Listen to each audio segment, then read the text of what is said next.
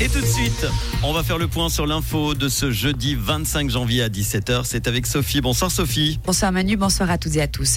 Une deuxième ligne Genève-Lausanne, un nouveau tracé Lausanne-Berne, des nouvelles lignes régionales et un tunnel entre Lausanne-Vevey. Voici la nouvelle vision de deux mille cinquante pour le rail, présentée aujourd'hui par la conseillère nationale Nouria Gorité. Le canton de Vaud a soulevé deux grandes priorités, réduire les temps de parcours et augmenter les cadences des trains. On estime une enveloppe financière à plus de vingt milliards de francs pour ces projets. Le gouvernement vaudois donne cent mille francs au C I C R. Le Conseil d'État vaudois a annoncé l'octroi d'une aide extraordinaire au Comité international de la Croix-Rouge. Ceci dans le cadre de ses actions humanitaires liées à la guerre dans la bande de Gaza. L'aide suisse à la montagne a lancé aujourd'hui sa campagne nationale de dons. Elle mise sur le soutien aux petites entreprises des régions de montagne désireuses de passer aux énergies renouvelables.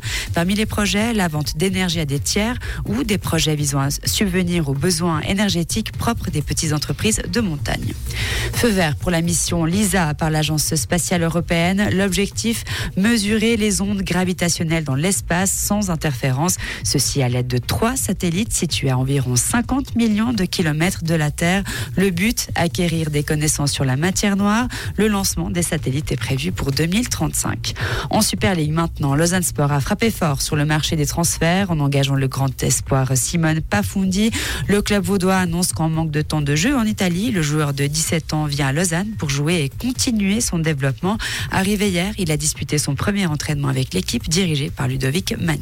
Merci Sophie, et on te retrouve tout à l'heure pour l'info, ça sera à dix-huit heures. Comprendre ce qui se passe en Suisse romande et dans le monde, c'est aussi sur Rouge. La météo, avec un temps euh, partiellement ensoleillé en cette fin d'après-midi. Il y a des euh, villes comme Lausanne qui sont bien ensoleillées, d'autres villes qui sont euh, sous les nuages. Ça dépend des régions. Donc en tout cas, on a dix degrés à Alamand, Lutry, Matteau et Aigle, onze à Séligny et Boudry. C'est plutôt doux. En montagne, la température à deux mille mètres est de zéro degré. Demain vendredi, le temps sera nuageux à l'arrivée, avec l'arrivée des précipitations dans l'après-midi. Elles seront fréquentes en montagne et vont s'atténuer en soirée. La limite plus neige sera vers deux mille mètres en début de journée, mille cinq cents mètres en toute fin de journée. Journée.